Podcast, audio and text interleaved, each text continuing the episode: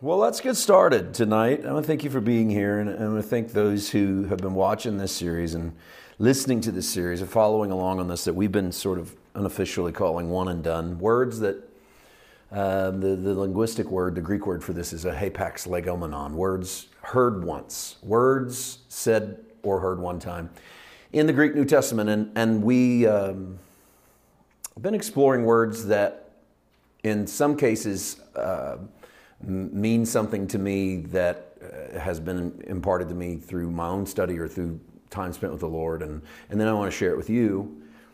Other words that I'm just coming across as I'm looking at hapax is looking at words that appear once, and, and you, I go through a lot of them, and some you toss out, and some seem inconsequential.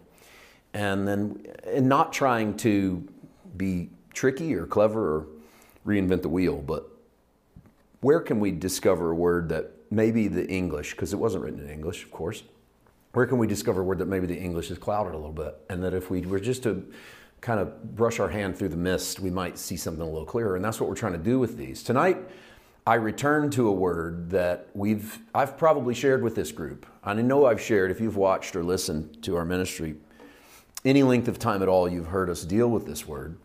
Um, actually, I'm going to do two words tonight, two hapaxes, two words that are only one time in the Greek New Testament. They appear in the same letter, written by the same author, and they appear in the same context, but they are, and they are a word in which one word is the root of the other word, but they don't appear anywhere else, which is a pretty fascinating, pretty fascinating thing within itself that the author would use two words that he never uses anywhere else again, but that both would be related to one another.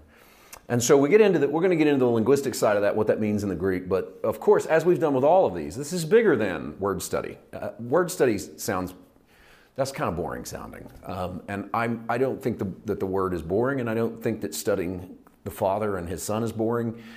We can make it that way. And so I even think we can do a word study that is exciting as long as it has a point that's more than now you know how to conjugate a verb in Greek or now you understand tense. You know, that's one thing but what can we do with it? And so always get to the end of a sermon with something tangible that someone can go home with that's more than knowledge. Knowledge is great, but more than knowledge because we're not purveyors of, we're not professors. We're ministers of good news. And so therefore you leave with hope. So I want you to leave with knowledge tonight, and I want you to watch and listen and gain some knowledge, but that's not enough. I think this is a word that gives hope. I want to share my title with you because the title sort of springboards us into everything we're going to do tonight, and that is we're going to title this one Cheated by Condemnation. Um, cheated is a word that's going to appear in tonight's Hapax. Uh, it actually appears in the English as cheat, um, but not so much in the Greek, or at least it's not near as powerful as it is in the Greek. Uh, let me start with some thoughts about the voices that are going out into the world. I think it is vital of all of the things that Christians can do and, and the opportunities that they have presented to them, you can read the Bible, uh, you can develop a good prayer life, you get in assembly, you go to church, uh, you become a giver into the things of God, you learn how to evangelize someone or share your testimony. These are all, uh, they're all part of what we are. They're, they're, not who, they're not what we are, they're part of what we are. Um, we're more than those, we're more than the sum of our parts. The, I think the most vital thing that, that we have is the ability to discern the voice of the Spirit, to know when God is talking to us versus when we are talking to us, to know when the Holy Spirit is saying something in our soul versus when the world or the outside or the pressures of life are saying things into our soul. Parsing the difference in those things might be the single most important skill that you can ever learn because it's the skill of how to navigate a world that's not on your side it's how to navigate a world that is not your system, to which you are not first citizens of. You are a citizen of the kingdom of God, therefore you speak a different language. If you are from a different country, you possibly have a different culture and you speak a different language. You have a different set of standards. If you're visiting another country, you recognize that they don't do things the way you do and they don't speak the way you speak and eat what you eat and think how you think and all of those. Those are natural things. We know that if we ever travel. But you need to start thinking about Christianity that way in some respects because you are part of a kingdom that is not of this world and you have a language that doesn't sound like the lingo of this world. And when you become familiar with the native tongue of this world, that's not a bad thing. It's just not your tongue. When you become familiar with how they talk and you know how to converse with them in their language, that's fine. But it's not your first language. And so, unlearning our first language of anxiety and fear and doubt and trepidation, that's the process of the Holy Spirit going to work in all of us.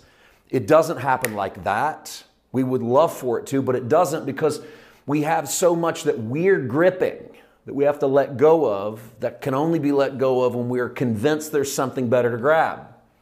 And, and so as we begin to have the kingdom of God infiltrate our psyche and our heart, our spirit and our soul, our, our emotion, our stability, well, then we can let go. And that, that process, that's why we got to be patient in the church. That's why it's a, it's a fool's errand to try to get everybody at the same place because it's just, you're, asked, you're standing in front of a linguistics class demanding that everybody learn the language at the same pace. It doesn't make sense. They don't learn at the same pace. They don't comprehend at the same pace. They don't share at the same pace. So we're the same in, in growth, in, in walking in the Spirit. And so, as we're learning to discern the voices, we, one of the great challenges that we have is that we've all been convinced of what God sounds like by all the miles we already have down the Christian road.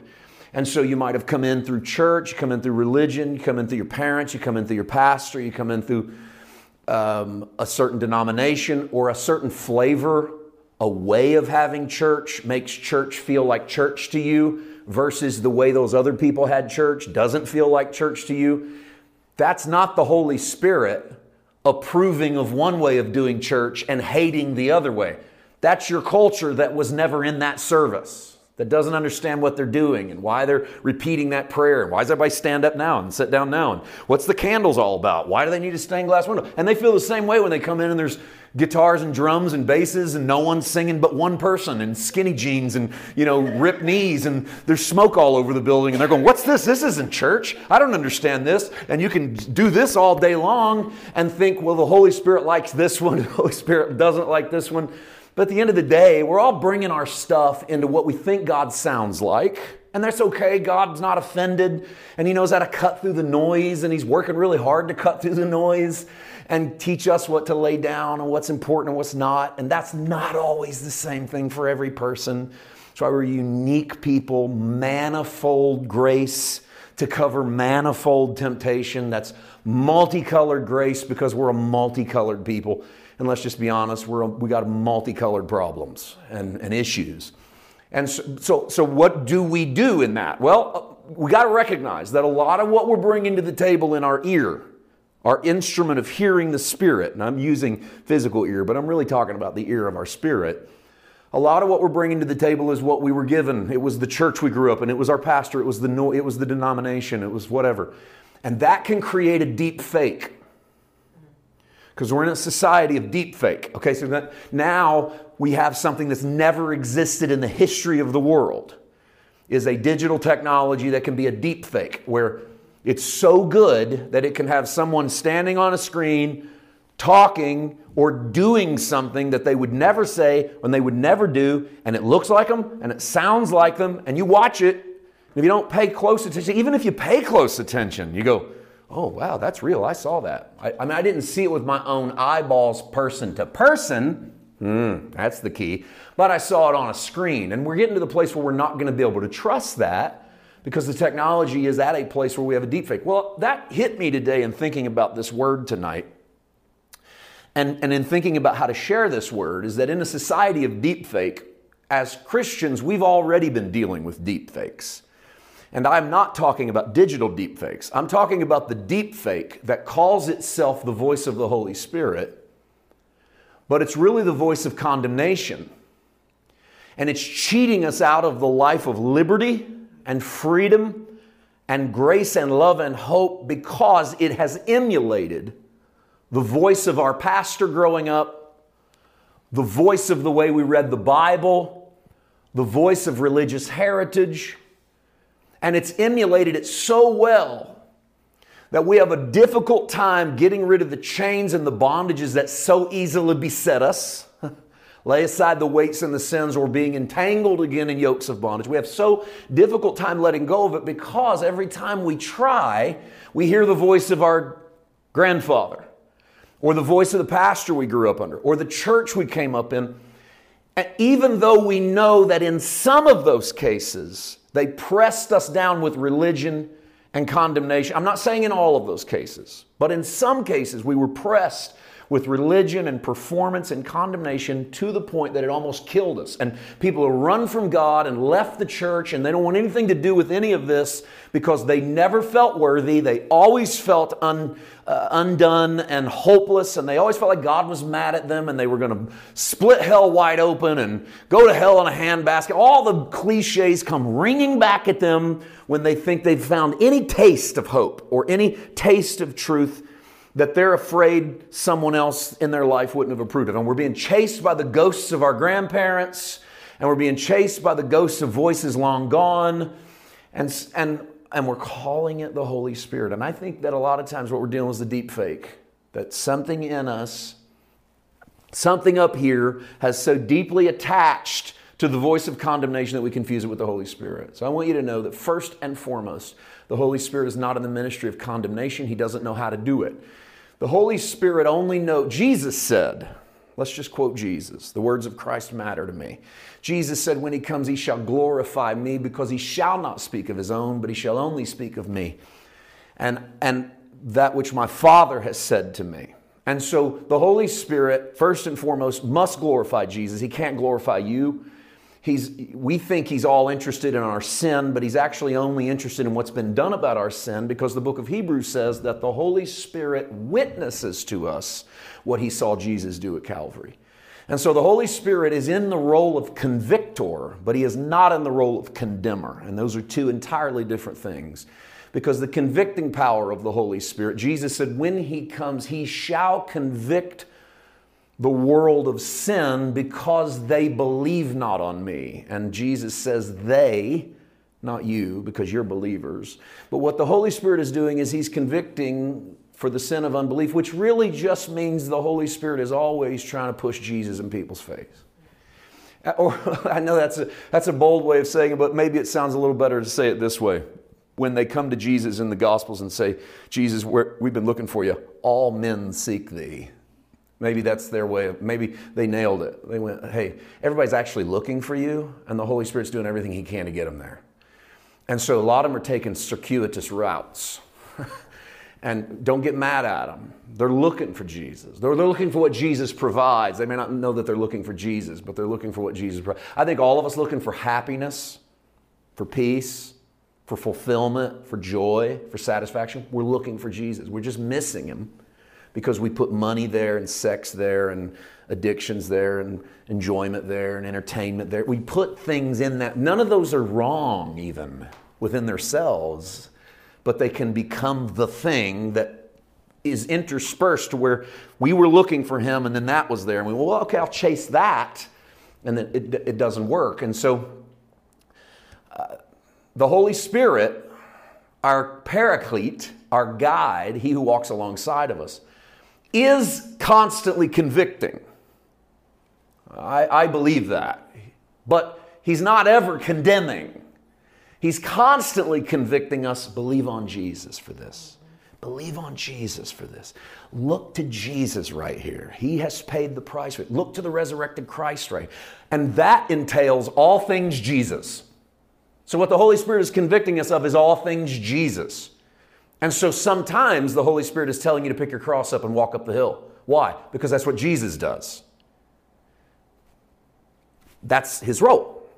But he's also promising you that on the other side of crosses are resurrections. So I'm inviting you in to lay this part of you down because there's a piece of you that hasn't even lived yet, and I want that to live. And so that's the convicting power. But there's a converse to that, and it's called condemnation. And condemnation cheats us of the life we could live, and it robs us of the abundant living that is ours. Now, I know I had a really long intro tonight. It's because I really have a short lesson, to be very honest with you. I don't have a lot of screens, I don't have a whole lot that I want to add to the text. I want to try to let it speak for itself as much as possible. And so I want to introduce our Hapax tonight from Colossians chapter 3. For those, again, who've listened to us a lot, you've seen this one before. We've used this one before. Colossians 3.15, the Apostle Paul says, Let the peace of God rule in your hearts, to which also you were called in one body, and be thankful. On the surface, on the face of it, in the English, a very simple and straightforward sentence. Let peace rule. Okay, what, what does that mean? That mean it sounds like using the word rule that let peace be the thing that's above the other things, because that's what a ruler is. They're, they're just higher. They boss everything else around. And let peace be the thing that sort of bosses everything else around, or let it be the thing that's number one. And we love lists. Christians are even good at this. We love ones, twos, threes. I'm, I'm two, he's one. You know, we love all that stuff. Three in one. so we love to put, okay, so let rule be, let peace be one, and then, you know, something else has got to be two, and something else has got to be three. Um, I don't think Paul's going there, and the reason I don't is because of that word rule. Here's a hapax legomenon, a word that never appears again in the Greek New Testament, but appears a lot pre Christ in Greek classic literature. A lot. Greek word brabeo, to act as an umpire or to decide, which plugged back into the text then, peace is the umpire or peace is the arbiter. Peace is that which comes in and determines the direction that we go. Peace becomes the arbiter. And notice I say of our souls because that's what matters day to day is our soul. Our soul is our, the seat of our emotions. That's our happy and our sad and our joy and our anxiety and our depression and our, uh, and our peace. And so we're, we're bringing to the table is the soul. And I'm a big proponent that your spirit man is, you're the righteousness of God in Christ. Nothing changes your spirit man, but your soul man's all over the map. And sometimes he's running around like a chicken with his head cut off. I mean, literally, he just, he's up one day and down the next. He's depressed, he's excited, he's ready to change the world, he's ready to give up. You know, like one day he's going to save the world, the next day he's ready to die and go be with Jesus. You know, and that, this is sort of the way our soul acts. And that's why we need to watch Jesus and learn of him. He said, because if you watch me do it and yoke with me and I'm the stronger one and you're the weaker one, and we walk the same row, you'll find rest for your soul. So there's something to be found in Jesus that can't be found anywhere else. That's soulishness. That's the salvation of our emotions. So if we're flying all over the place, a lot of times because we haven't yet found that space with Him, that peace that's with Him in Jesus. So Paul uses the word brabeo. Um, the English uses the word rule. Let the peace of God rule. Let's put that back in and then let's add a verse to it because context is king. So Colossians 3:15 and we'll add 16. Let the peace of God brabeo. Okay, let the peace of God be the umpire. Let him arbitrate. The peace of God gets to arbitrate what you do. Okay, before I even read on, maybe it's something like this. Let the peace of God be what determines how you steer your vessel. If the water is peaceful, you continue to move. You let the wind of the Spirit blow you where it lists. You hear the sound thereof. You do not know where it comes from or where it goes, such as everyone born of the Spirit. That happens on the peace water. The wind blows you there. And then we, and sometimes we just face rockiness in life. Life can, can be a hurricane and yet, we can be at peace in the midst of that hurricane because we're following the dictates of the Holy Spirit. He's umpiring our lives. But if peace is our umpire, then what is non peace telling us? So if peace is where the ump is keeping us, between the bumpers, this is my place of peace. Should I go left here? Should I go right? Should I take this job? Should I move? Should I do this? and it's not about getting all the answers, because that's clarity. And that goes back to a hapax we did a few weeks ago called the double minded man, where you, you're in the middle of testing, and the only thing you want to know are the answers. And God goes, We don't play that game here. You don't get all the answers. You just either trust me or you trust that you can figure it out. Which one do you want? Because you can't have them both all the time. Not all the time. Sometimes you just got to step out of the boat, swing your leg, and walk on the water. You wait around to figure the physics of it, you're going to stay in the boat.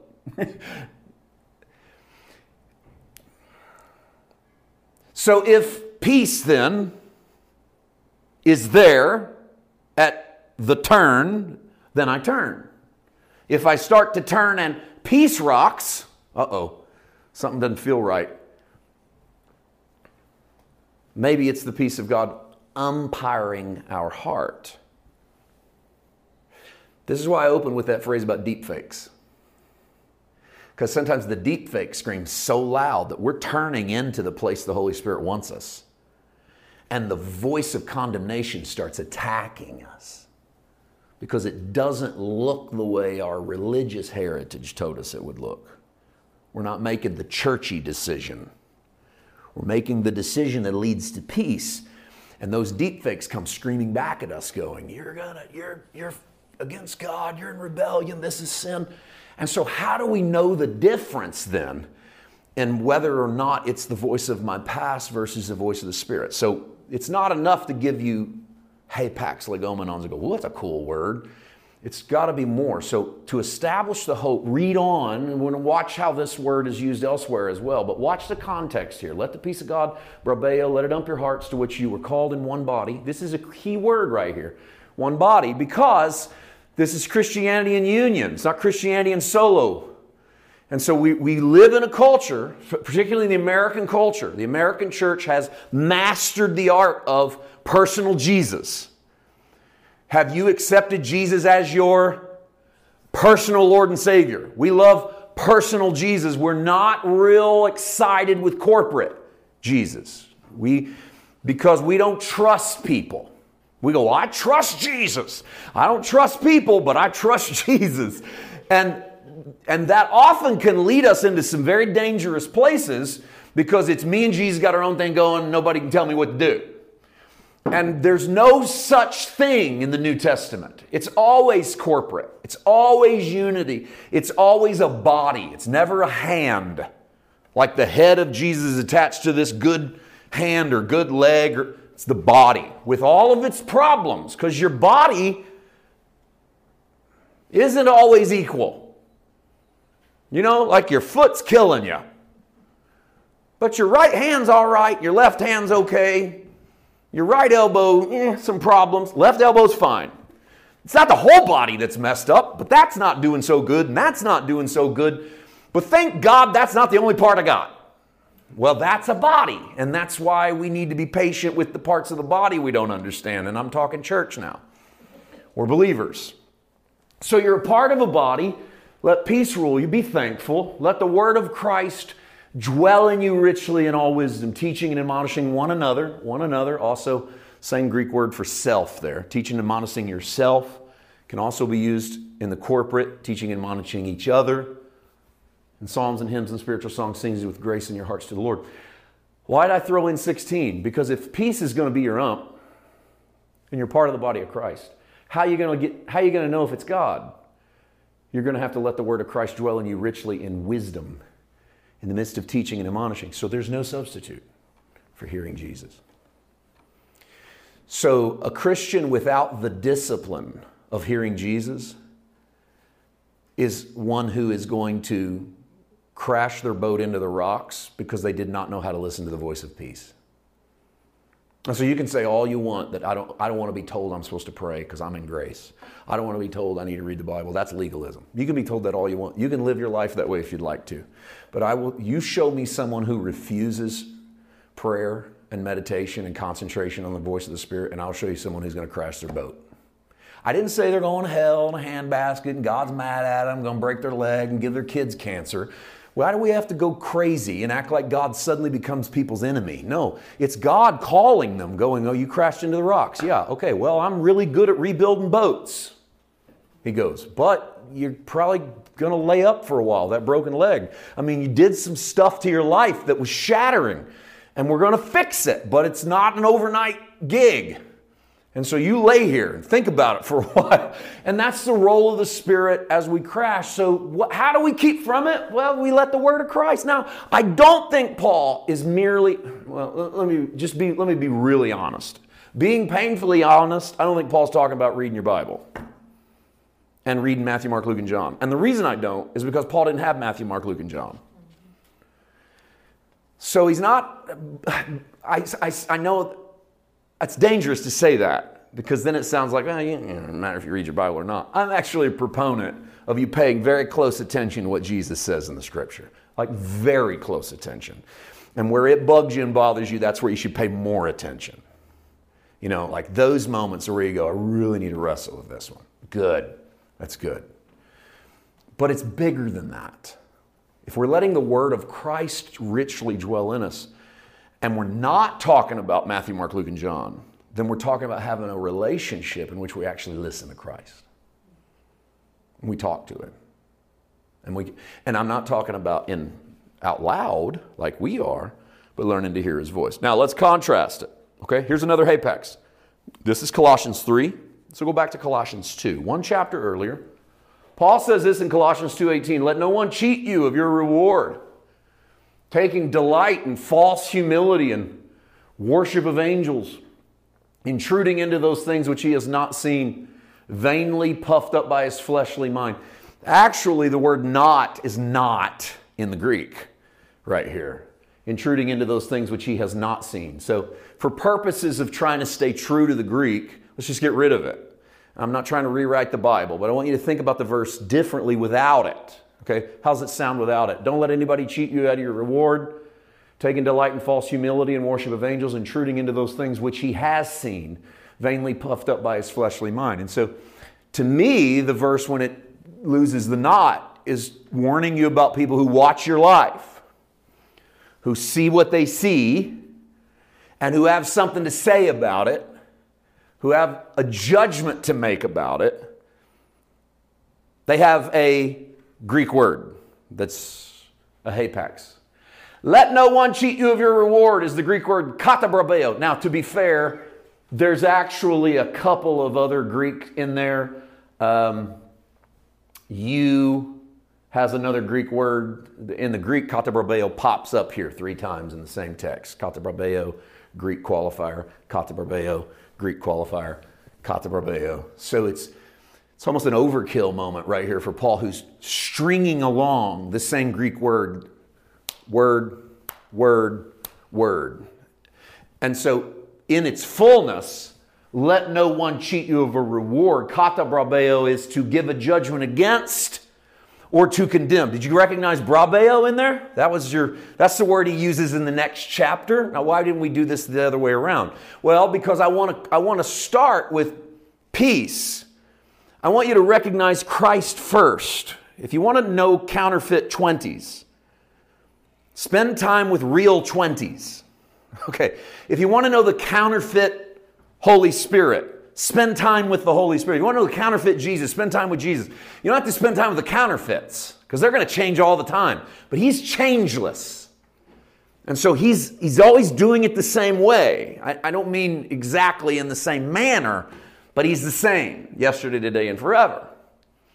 So we start with the brabeo, we start with the peace judgment, but then we go to the negative. Paul, Paul gives you this darkness of let no one cheat you of your reward, kata brabeo, which is a judgment against you, or quite simply, to condemn you. Add to that this thought.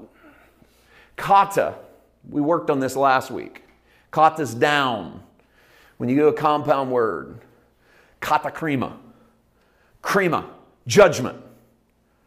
Kata, down. Kata krima, condemnation in the English. Because condemnation is a judgment down upon you instead of a judgment that lifts you. I hope you realize the judgment seat of Christ is to lift off of you what is not you and elevate what is you. The parts that's not you, depart from me, I never knew you. Okay. So, kata, down from brabeo, umpire, a down up. Do not give yourselves up to the judgment and decisions of any man. That's another way of saying that. Do not give yourself up to the judgments and the decisions of people. Instead, you can kata brabeo in your life or you can brabeo in your life. You can either let other people's opinions and statements and judgments about you determine what you do with your life, or you can let peace be your umpire. You have to pick. Let means you have the choice. You do it. You make this, you can sit back all day long go, people make me so mad. Nobody makes you anything. People give you opportunity and you grab it and you run with it because you allow them to do in you or to you or with you what they want to do rather than what you want them to do. And I'm not acting like it's easy because it's not. Let is almost never easy. His yoke is easy, but you letting go of stuff ain't easy. And, and, and when people bombard us with do this, do this, you're this, you're that, what we take in is what we take in, and the letting is up to us. And so sometimes the best thing to do is to shut the voices off. I learned a long time ago. We've been posting YouTube videos for a dozen, 15 years in this ministry. We've been posting audio stuff, five, nearing six million audio downloads. I learned a long time ago the devil lives in the comments section. So don't read them unless you want to give voice to the devil. You go, well, you're never going to get the real questions. Yeah, you will. I, am one who wants to answer questions in truth, not in smattering. You got to do smattering answers at Q and A's. You got to give safe answers. I want to answer questions for real. The only people you can do that the ones you have a relationship with. And so I'm less likely to give you the full blown answer anyhow, certainly in a public forum, a YouTube space, or social media. So sometimes the let is just, I'm not gonna, I'm not gonna party to this. But you can't always do that because that's not life. That's not real life. You don't get to walk around doing that all the time. And you certainly don't get to walk around doing that in your anxieties and your spirits and your fear.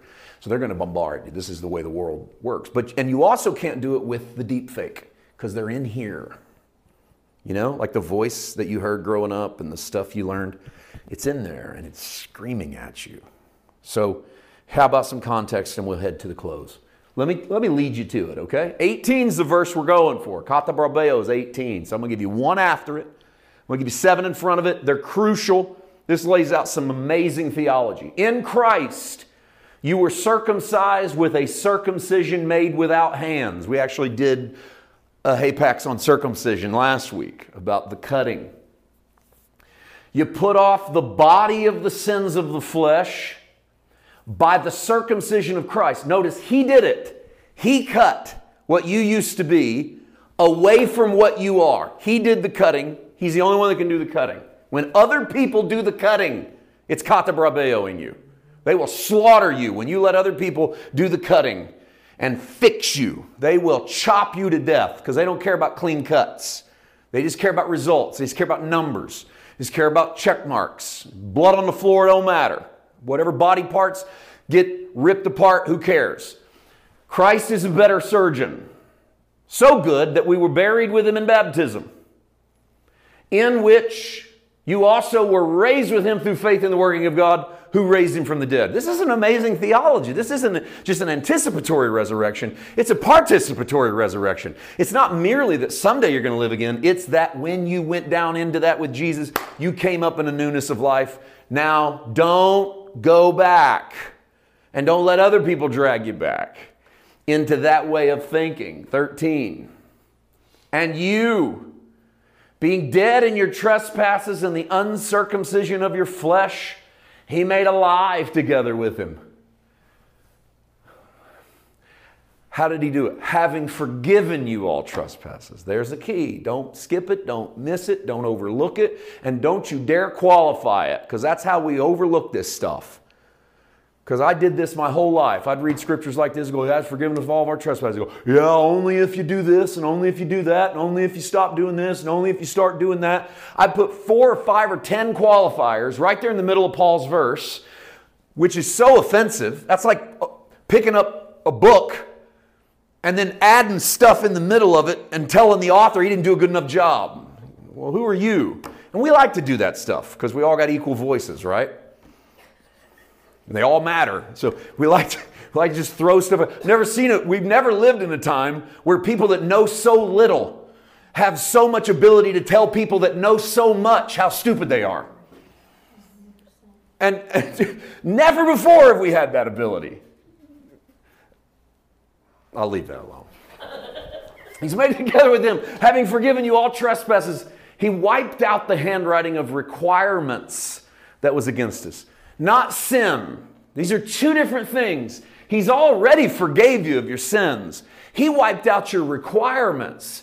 He wiped out all the performance standards. He wiped out all the demands. He wiped out all the legalisms. He wiped out all the, the stuff you've been doing to jump over the top and jump through hoops. He went, no more hoops. So, is, the message of the gospel is not merely that He has forgiven you of your sins, the message of the gospel is that He has relieved you from jumping through hoops. And if you keep putting hoops back up in front of you, they're your hoops, or they're hoops put in front of you by other people. And that's where He's going. He wiped out the requirements, they were contrary. He took it out of the way, He nailed it to His cross. So, where are all the old requirements? They're nailed to the cross of Christ. So, the cross becomes yet something else. It's never just one thing, it becomes yet something else. If you like that, you're going to love this. 15. He disarmed principalities and powers, he made a public spectacle of them. He triumphed over them in it. This is why Paul would say, show forth the Lord's death till he comes by eating the Eucharist. If you eat the body and drink the blood, you show forth the Lord's death. You make a public spectacle over everything he defeated when you participate in the communion meal, because as a body, you're saying, Look who won. And we're receiving what he has done on our behalf, so let nobody judge you in what you eat, let nobody judge you in what you drink or regarding a festival. These are Jewish things festivals and new moons and Sabbaths. All of them are just a shadow of things that were to come, but the substance is Christ. All this stuff was just a shadow on the ground, but the very body is Christ. This is all Old Testament. Old Testament shadows with Jesus in the center of the book and the light of God's goodness shining down on Jesus. And all of this are just, they're just shadows. They're just leading you to the body. If you followed them through the Old Testament, you end up at the feet of Jesus. You end up right where you need to be. They're just a shadow, but the substance is Christ. You got all of that. And then kata brabeo. So don't you dare let anybody be your down up. These are the people who are falsely humble and worship things in the spirit. They press their way into the things they've seen. They're puffed up in their mind. They don't hold fast to the head. Who's the head? Christ. From whom all the body, nourished and knit together by joints and ligaments, grows with the increase it is from God. Paul says the same thing at Kata Brabeo that he says at Brabeo. Those who are judging down aren't hearing the words of Christ.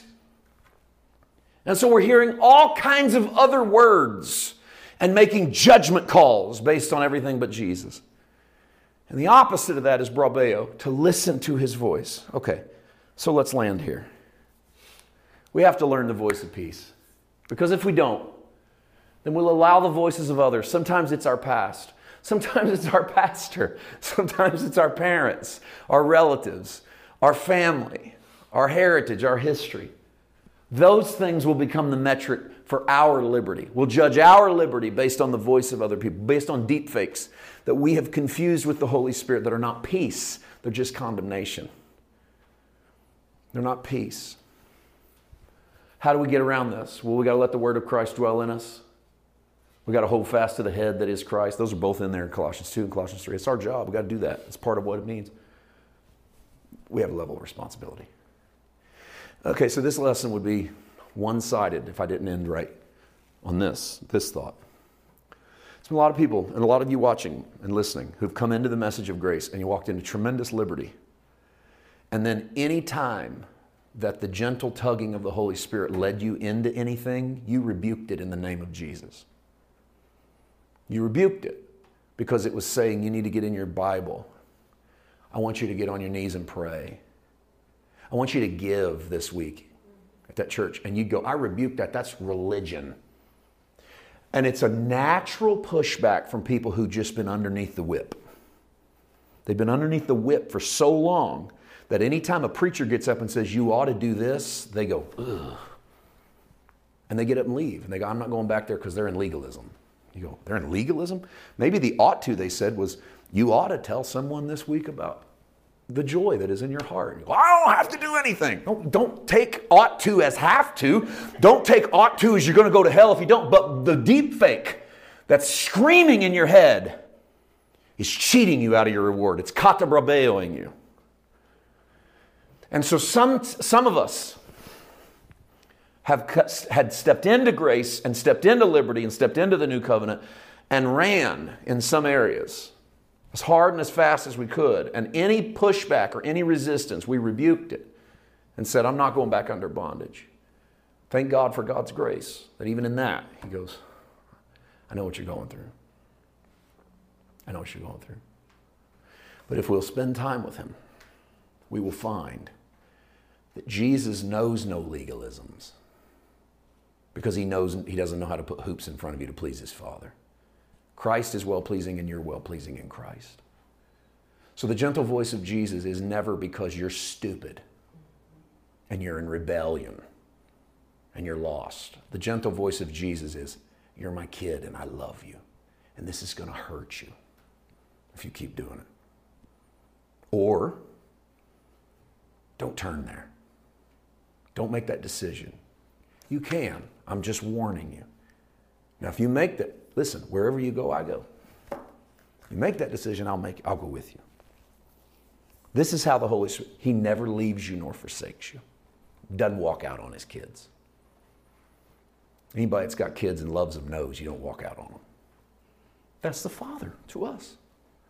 So learn to listen.